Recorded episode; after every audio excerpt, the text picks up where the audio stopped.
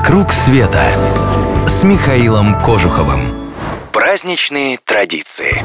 Сегодня приглашаю вас в Италию отметить День основания Рима. Когда смотришь на современных итальянцев, последнее, что приходит в голову, вот они, потомки римлян. Еще бы, римляне, они ж такие суровые, выдержанные, с прямыми носами и завоевали полмира. А итальянцы чернявые, эмоциональные, и вояки из них так себе.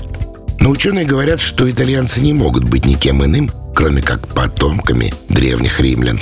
Выходит, что с годами народы меняются не меньше, чем люди.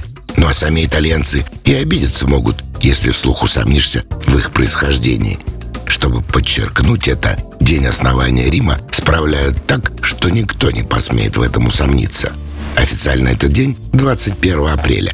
По легенде, город основали два брата – Ромул и Рем, те самые скормленные волчицей. Причем это событие не обошлось без крови. Братья поспорили из-за того, где именно ставить город, и в ссоре Ромул убил своего брата.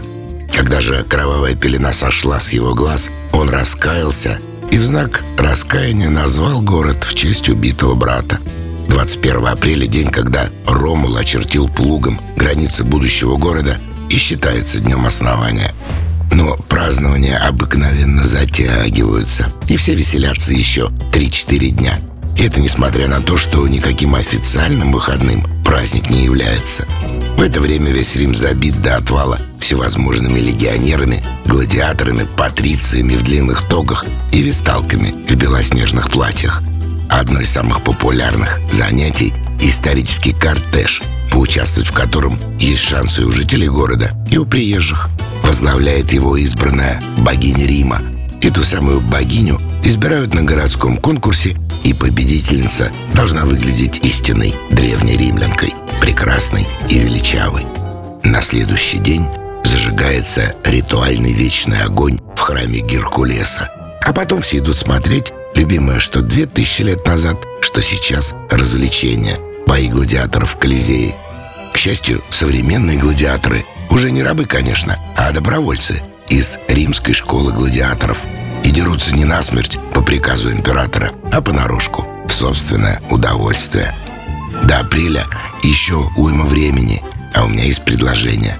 А не съездить ли вам на несколько дней в предрождественский Рим вместе с Алексом Дубасом, писателем и телерадиоведущим? Он как раз туда собирается с группой клуба путешествий Михаила Кожухова и вас с собой приглашает. Только долго не раздумывайте. Группа у нас маленькие, мест на всех не хватает. Не забудьте подписаться на новости на сайте www.travelclub.ru, чтобы первыми узнавать обо всех самых интересных новостях. «Вокруг света» с Михаилом Кожуховым.